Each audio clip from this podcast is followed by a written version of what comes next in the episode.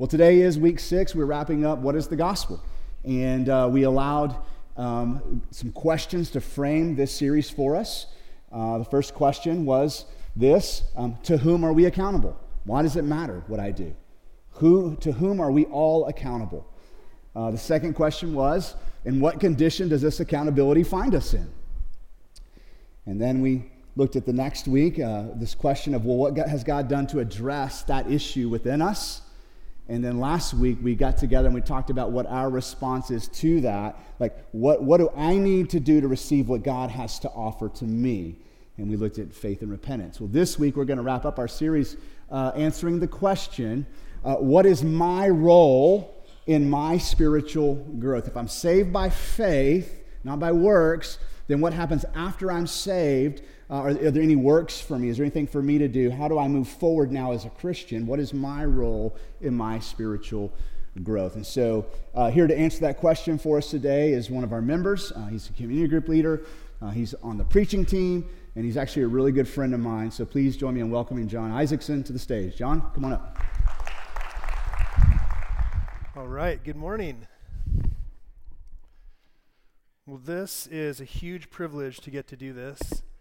And uh, so I just want to start out by saying thank you to Jason for the invitation and also thanks to God just for the, the privilege of getting to do this this morning. So, um, as Jason said, uh, I'm going to look at this fifth and final question in this series What is the gospel?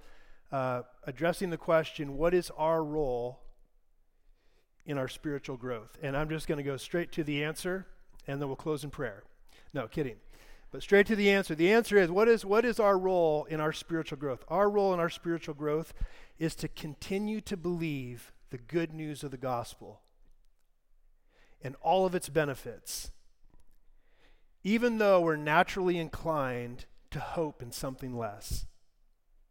Our role in our, in our spiritual growth is to continue to hope and delight in and believe the good news of the gospel and all of its benefits, and to do this even though we're, we are naturally inclined to hope in something less. That's where we're going. So, to try to flesh out this, this idea, I want to start us off with a question.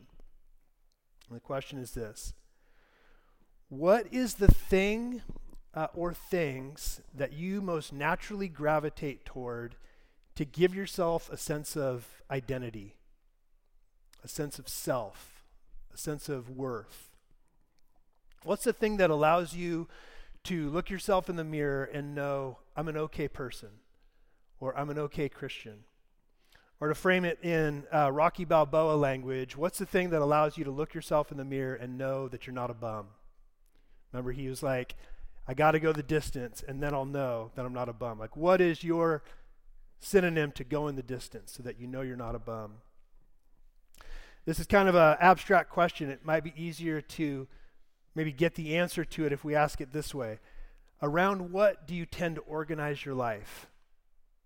Or what do you most fear losing? Things like this.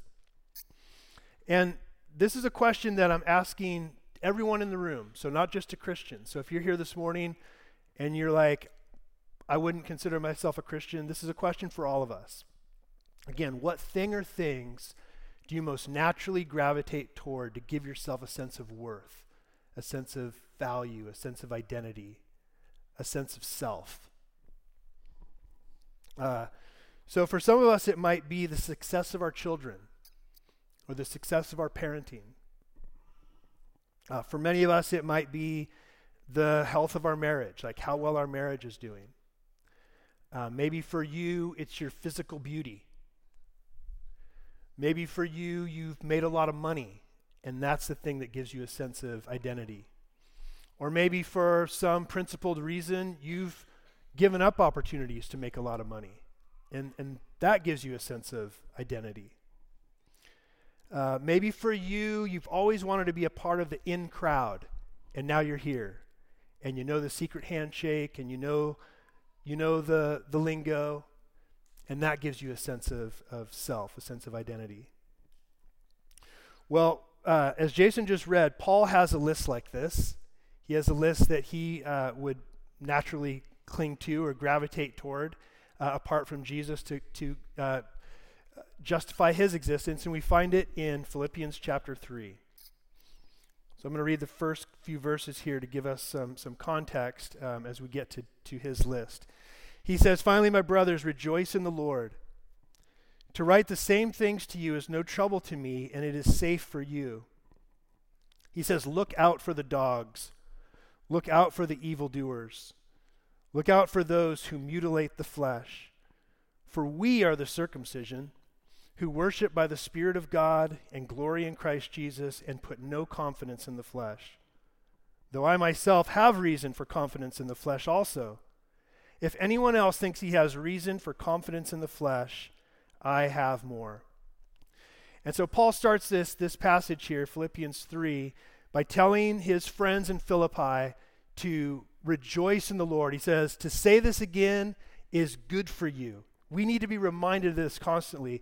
And he's previously unpacked that the gospel now is completely different than Judaism. It is all about what Christ has done for us. And so rejoicing in him, it's reorient, reorient, reorienting our perspective to him. It's, it, it's a safeguard for me to tell you this again, Paul says. He says, though, watch out because people are coming, will be coming into your midst. They're dogs they're evildoers. They are the mutilation. And what he's talking about, these were the what were called the Judaizers. They were they were Jewish Christians who they, so they believed Jesus was the Messiah. They believed the gospel, but they also taught that you had to be circumcised and that you had to keep the law. And Paul is saying, watch out for this. Watch out for this message. This is a destructive heresy. It is a cancer. And you have to reject it. These people are evildoers, have nothing to do with this. Then he goes back and he continues to unpack what it means to rejoice in the Lord. He's like, We are those who worship the Lord in spirit. We, we glory in Christ Jesus. And again, we put no confidence in the flesh.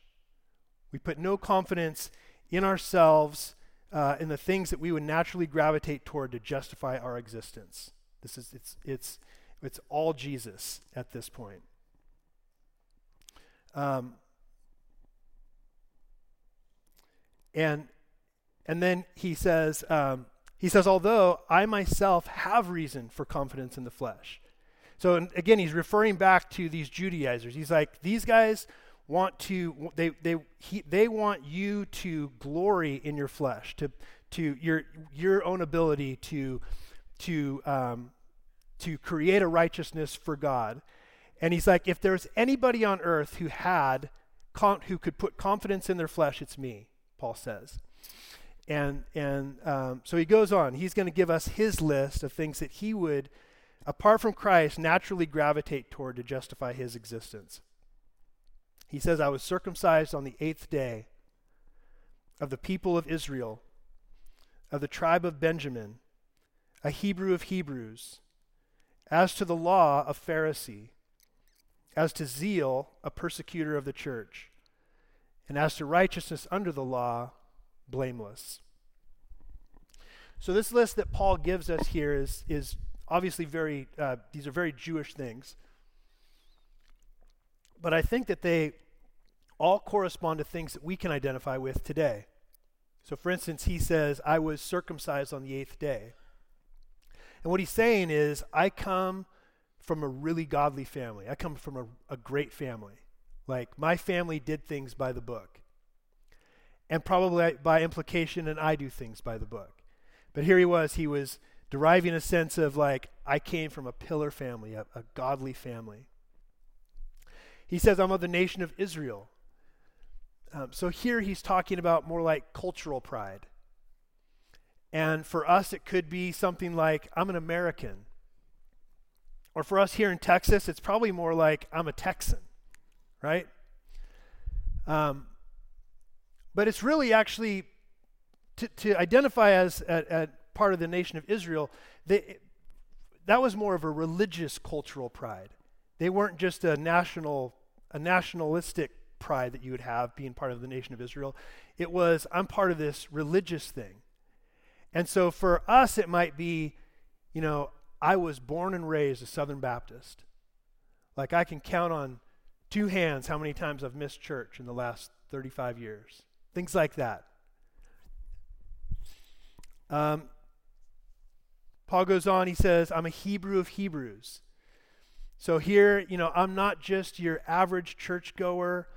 Um, it would be similar to us finding a sense of identity in, in being a leader or being a pastor or being an elder or seminary trained, things like that.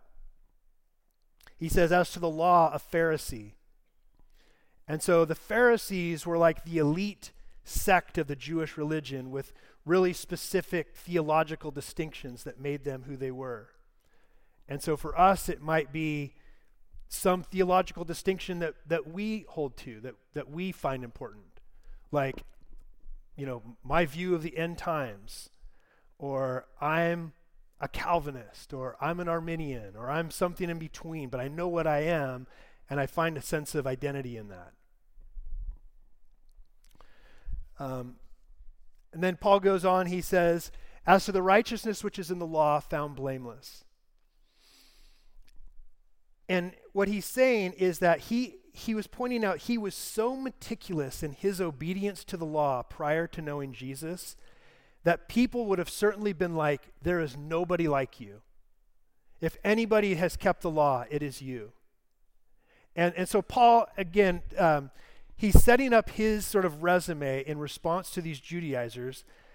In a few minutes from here, he's going to destroy this and just say, Man, yeah, I outdo all of you guys in my ability to keep the law, and yet it's worth nothing. That's where he's going with this.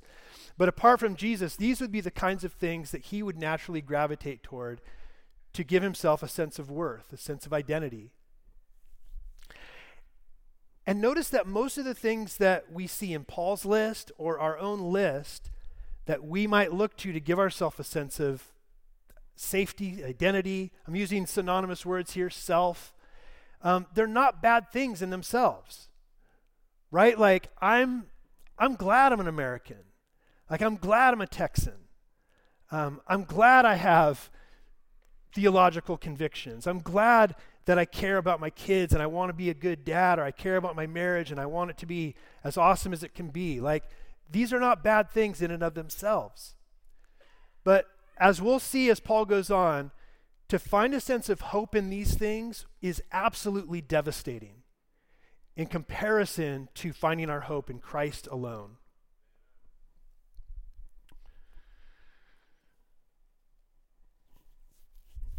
And so, again, what is our part in our spiritual growth? It is to believe the good news of the gospel and all of its benefits, some of which we're going to get to in just a second here, even though we're naturally inclined to hope in something less. Even though that I'm naturally inclined to put my hope in something like the health of my marriage, as good as that thing is, um, my part, my role in my spiritual growth is to believe the good news of the gospel and all of its benefits, even when I'm inclined to hope in something less. All right. And and the thing is, think about this. Believing the gospel in real time is actually a hard thing to do. And why is that? I think it's I think this is the case for a couple reasons. Number 1, it seems too good to be true. It seems really too good to be true. But secondly, and maybe more uh, more accurately for why it's hard, is because our hearts, my heart, I'll speak for me. My heart is is so squirrely and continually trying to find something other than the gospel to put its hope in and to boast about and you know to find security in. And it's true. And and Martin Martin Luther said that the default mode of the human heart is religion. Like think about your computer, like if, you know, computer default, like it always goes back to the main thing. The default mode of the human heart is religion, which the principle of religion is I obey and therefore I'm accepted. Like our heart is always inclining back in this direction unless we reorient it. And, and it's a constant gravitating away from the gospel to lesser things. And so let's look at what happens. Like, what happens in real time when we do cling to these lesser things. Like what what functionally happens in our in our lives when we do this? And so we'll we'll turn to Luke chapter 18 to um, to uh, get an answer to this. In Luke chapter 18, uh, starting in verse 9, it says, and so speaking of Jesus, he told this parable to some who trusted in them, to, who trusted in themselves that they were righteous. So notice just right off the bat what we're talking about here. We're talking about self righteousness. And so, what happens when we trust in ourselves for our righteousness? The verse tells us it says, He, tur- he told this parable to certain ones who trusted in themselves that they were righteous and treated others with contempt. Like, this is the inevitable consequence of self righteousness wherever, wherever you find it inside the church, outside the church, anywhere that self righteousness is being, that someone is on the road of self righteousness, this is the inevitable consequence of finding our identity, of finding our worth, of finding our value, of finding our security, of finding our safety, of finding our hope, our justification in any other thing no matter how good that thing might be. And, you know, and if we've been doing this for a long time, we realize maybe consciously, unconsciously, like, man, I hold people in contempt when I do that. We can make our contempt very subtle. That's what I'm trying to say. And yet, contempt is always detectable. And it always impacts, negatively impacts relationships. And so we, we see Jesus confronting the Pharisees about this thing of this thing, self righteousness, all through the Gospels. Um, we see it here in this parable. He goes on, he says, Two men went up into the temple to pray, one a Pharisee and the other a tax collector. The Pharisee, standing by himself, prayed thus God, I thank you that I'm not like other men, extortioners, unjust, adulterers even like this tax collector. I fast twice a week. I pay tithes of all that I get. He trusted in himself that he was righteous and treated others with contempt. He says, This is what I trust in. I, I, I fast twice a week. I pay tithes of all that I get. And I am so glad that I'm not like this guy.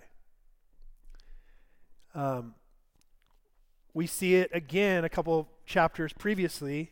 Um, I'll just kind of paraphrase it, but in Luke 15, we see it play out in the older brother, in the prodigal, uh, in the parable of the prodigal son. Remember his angry speech to his father. So the prodigal son had come home. Son's out there. He hears all this party. He's like, What's going on? A servant tells him what's happening. And it says that he refused to go into the party to celebrate with his brother. And when his dad came out to entreat him, he addressed him this way. He says, Look. He starts his speech with the word look. He says, I have always, I have, all these years, I have served you and have never neglected a single command of yours. In that word serve, it's in the in the original, it could also be translated slave. So it's a, it's the word that means servant. And so, depending on the context, sometimes it shows up as servant, sometimes as slave. And if you have the NIV, that passage says, All these years I've slaved for you, and I've never neglected a single command of yours. Again, he trusted in himself that he was righteous and treated others with contempt. What did he trust in? All these years he'd served his father.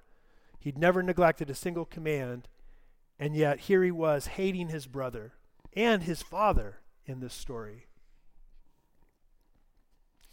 And th- the thing is, is uh, we find that the same thing happens when we make, with the things that we make our source of worth. So we totally do this when it comes to politics. When we put our hope in a political perspective and then look down on those who disagree.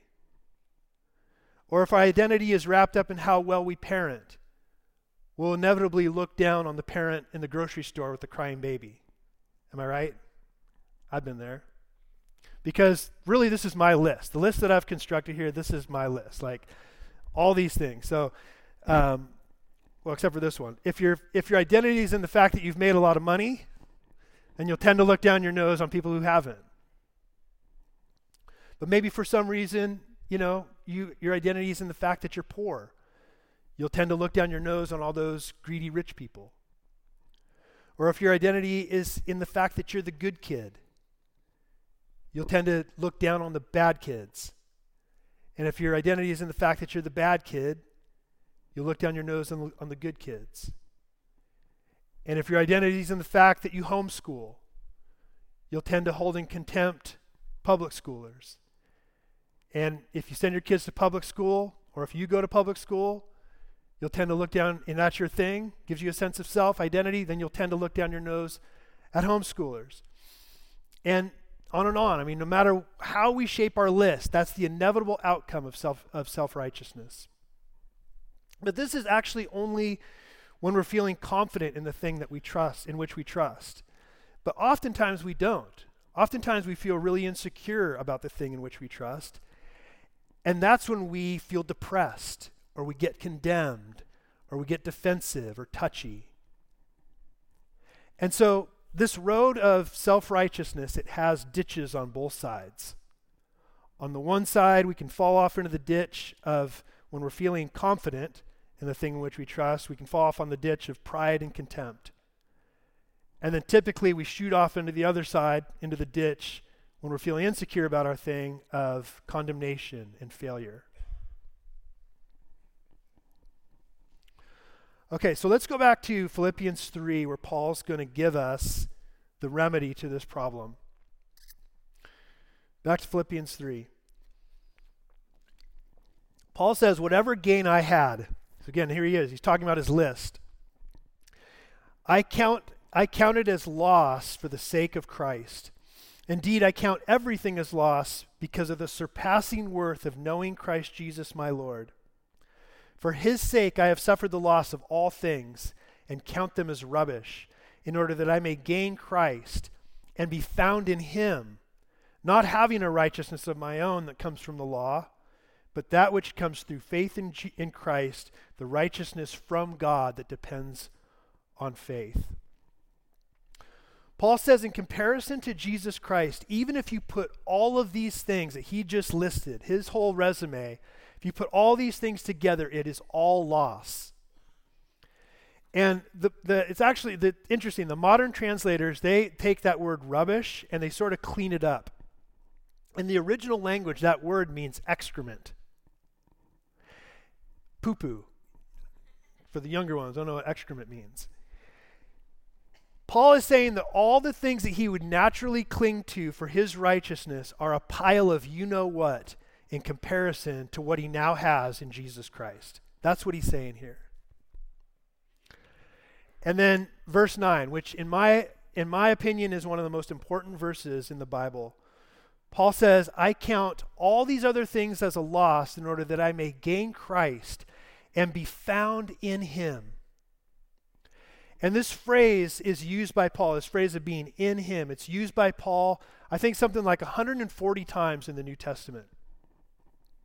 And so, whether it's in him or in whom or in Christ or in the beloved or in Jesus. And it's not just an abstract construct to kind of like describe it's this is literally where we are spiritually geographically. Like this is our latitude and longitude spiritually speaking. Like right now, physically, geographically, we're in Solid Rock Church here in Fort Worth, Texas. But spiritually, our geography, where we find ourselves, is we are in Christ. We are in Him.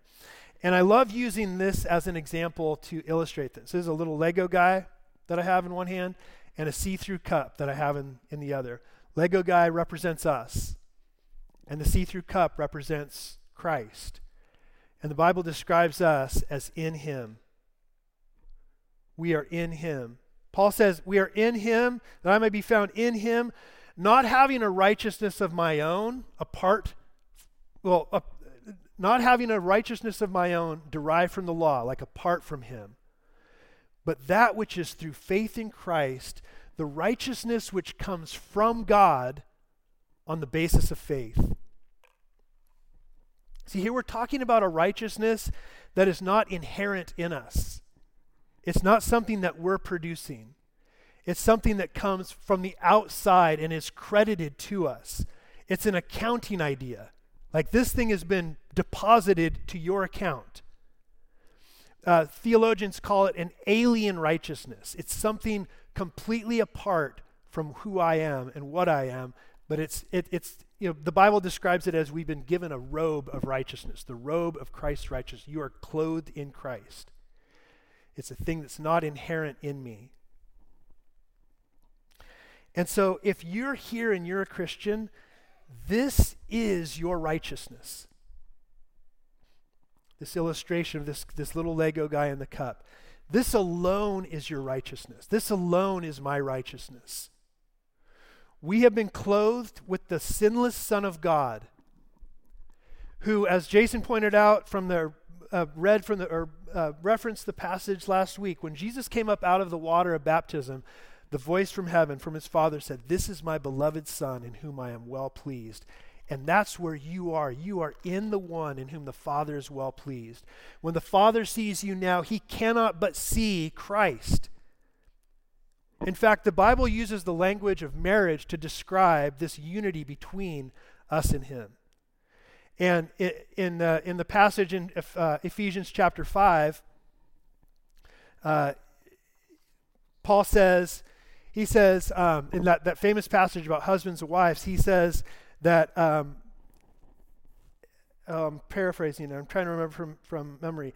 A man shall leave his father and mother and shall cleave to his wife, and the two shall become one flesh, one inseparable unity. And Paul says, and this is a great mystery. And then there's this zinger that's like, wait, what the heck? What did he just say there? He says, this is a great mystery, but I am referring to Christ and the church when he talks about this, this inseparable unity. And it is, it's the language of marriage where I bring everything that I am, including all of my sin, and he takes it upon himself and is judged at the cross. And he brings everything that he is and we become this one inseparable unity by us being in Christ. Paul says it this way in 2 Corinthians chapter 5. He says, "For our sake he, God, made him, Jesus, to be sin who knew no sin, so that in him we might become the righteousness of God." God made him who knew no sin to be sin for us he, and then he went to the cross and, and was crushed in our place so that we might become the righteousness of God in him. And so the question is do we really believe this? Like, if we were to pass out like theological scantrons right now, like, I bet you every one of us would get the answer right. But do we really believe this, like, when the rubber meets the road, like in the everyday stuff of life? Like on Tuesday when you have a fight with your wife. And, and I think a good way to get a handle on if we do really believe this is, is to just think about your most gut reaction to this question. When God thinks about you right now, what is the look on his face? Is he angry? Is he annoyed? Is he apathetic? Is he, is he thinking to himself, when is this guy ever going to get it together?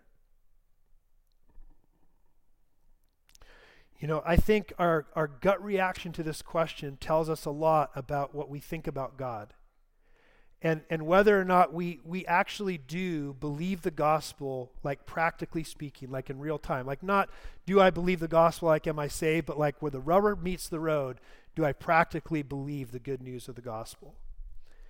Because here's a similar question What can you do to change the way that God feels about you?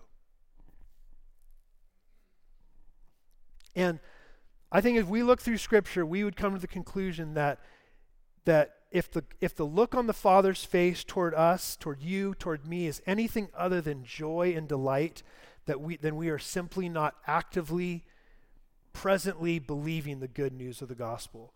Because this is what's true about us. We have been inseparably united to the Son of God. We have been clothed with Jesus Christ through our faith in him, and we have a righteousness which comes from God on the basis of faith. And in comparison to the lesser things that we're inclined to hope in, this is a righteousness that never wanes. This is a righteousness that, that never diminishes. This is a, a righteousness that guarantees the eternal smile of the Father. Because the same way that he feels about his son is the same way that he feels about you because you're united with him.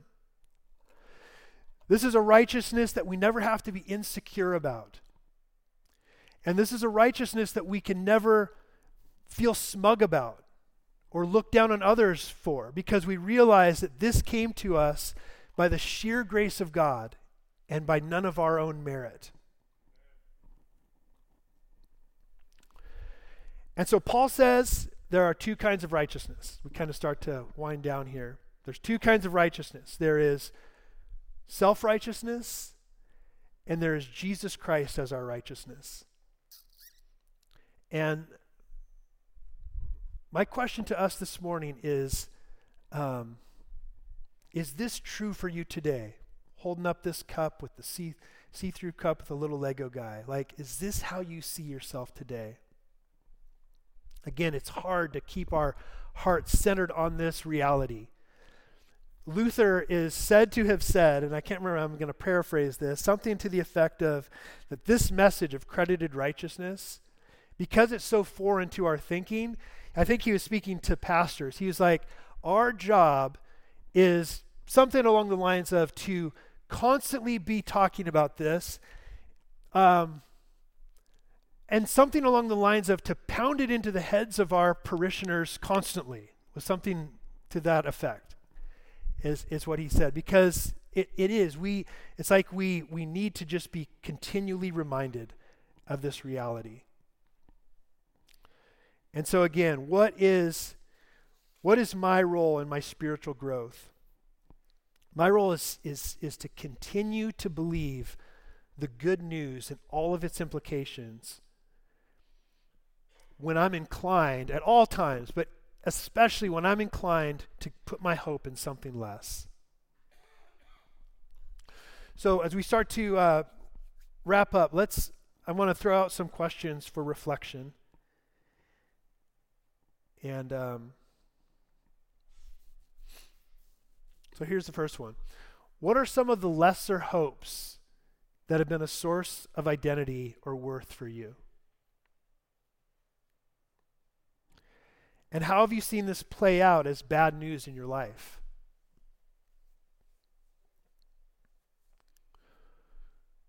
Number three, why does it seem difficult to keep our hearts centered on the good news that we've been credited with Christ's righteousness.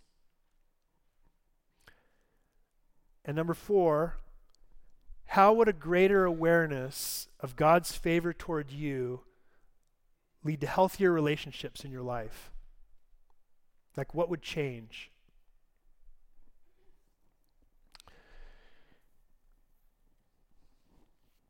The last thing I want to do before I close this in prayer is um, is just give an invitation. I've been praying for this and just praying that there would be someone in this room, whether first service, second service, both services, who is just ready to hear the gospel. I remember the time in my life when I heard the gospel as if it was for the first time. I was the lowest hanging fruit at that moment. I was ready to hear it. God had prepared the soil whatever that whatever it is that goes on in the background that brings a person to the place where they are ready to hear it. And so let me just kind of summarize this series uh, is part of an invitation. So maybe that's you today. Here's where we've here's where we started. Here's where we've we've come. We started like jason mentioned with the question to whom am i to, to whom am i to whom am i accountable? And we're accountable to the god who made us who is a god of love that's how he describes himself. God is love. And he's a relational God. He, he, is, he is a relational God. He is one God, three persons who, for all of eternity, have been in this love relationship with each other. And when we were made, we were made in the image of that God. We were made for relationship, for love, a loving relationship with each other and with God. We are made to know the love of God. That is, to, that is the God to whom we are accountable. That's the God who made us. And that script is like plan A, and there, and there is no plan B. We were made to know and love God. And so, in what condition do we find ourselves? We find ourselves in the same condition that Adam was in the garden after he ate the forbidden fruit. God said, In the day that you eat of this, you will surely die. And apart from Christ, before we know Christ, that is, we're in a spiritually dead state. We are alienated from God. Uh, Ephesians says that we are dead in trespasses and sins. We all, like sheep, have gone astray. Each one of us has gone our own way. And so, what did God do? He sent his son, as David a couple weeks ago just beautifully described. He sent his son to live the life that we should have lived and then die the death that we deserved in, on our behalf. And what's our part in this? Actually, before I get to that, so what does that death do? It pays the debt for all of our sins. And what is our part in this? Our part is simply to say, in response to this offer, I believe, yes. And for all intents and purposes, from our perspective, it is to see the hand that's reaching down to us and by faith say, I'm going with you. I believe you. I want you. I see that you want me. I say yes.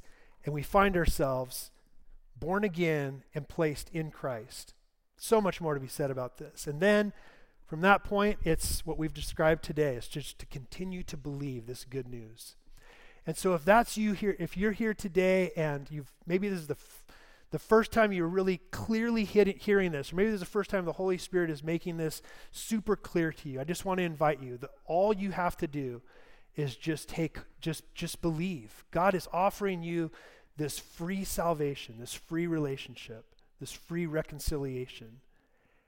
And, um, and it's yours for the taking. Father, we thank you so much for this series. We thank you for the gospel. We thank you that it is the power of God to salvation for all who believe, not just for things in the past tense. It's not just saving us sometime in the future into heaven.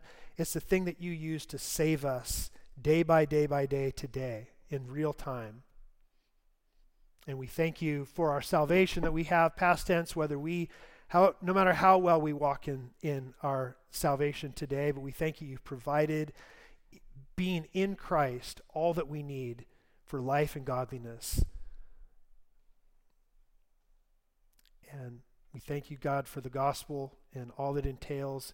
We, you make it just more and more bright and real and captivating to our hearts, just day after day. We pray this in Jesus' name. Amen.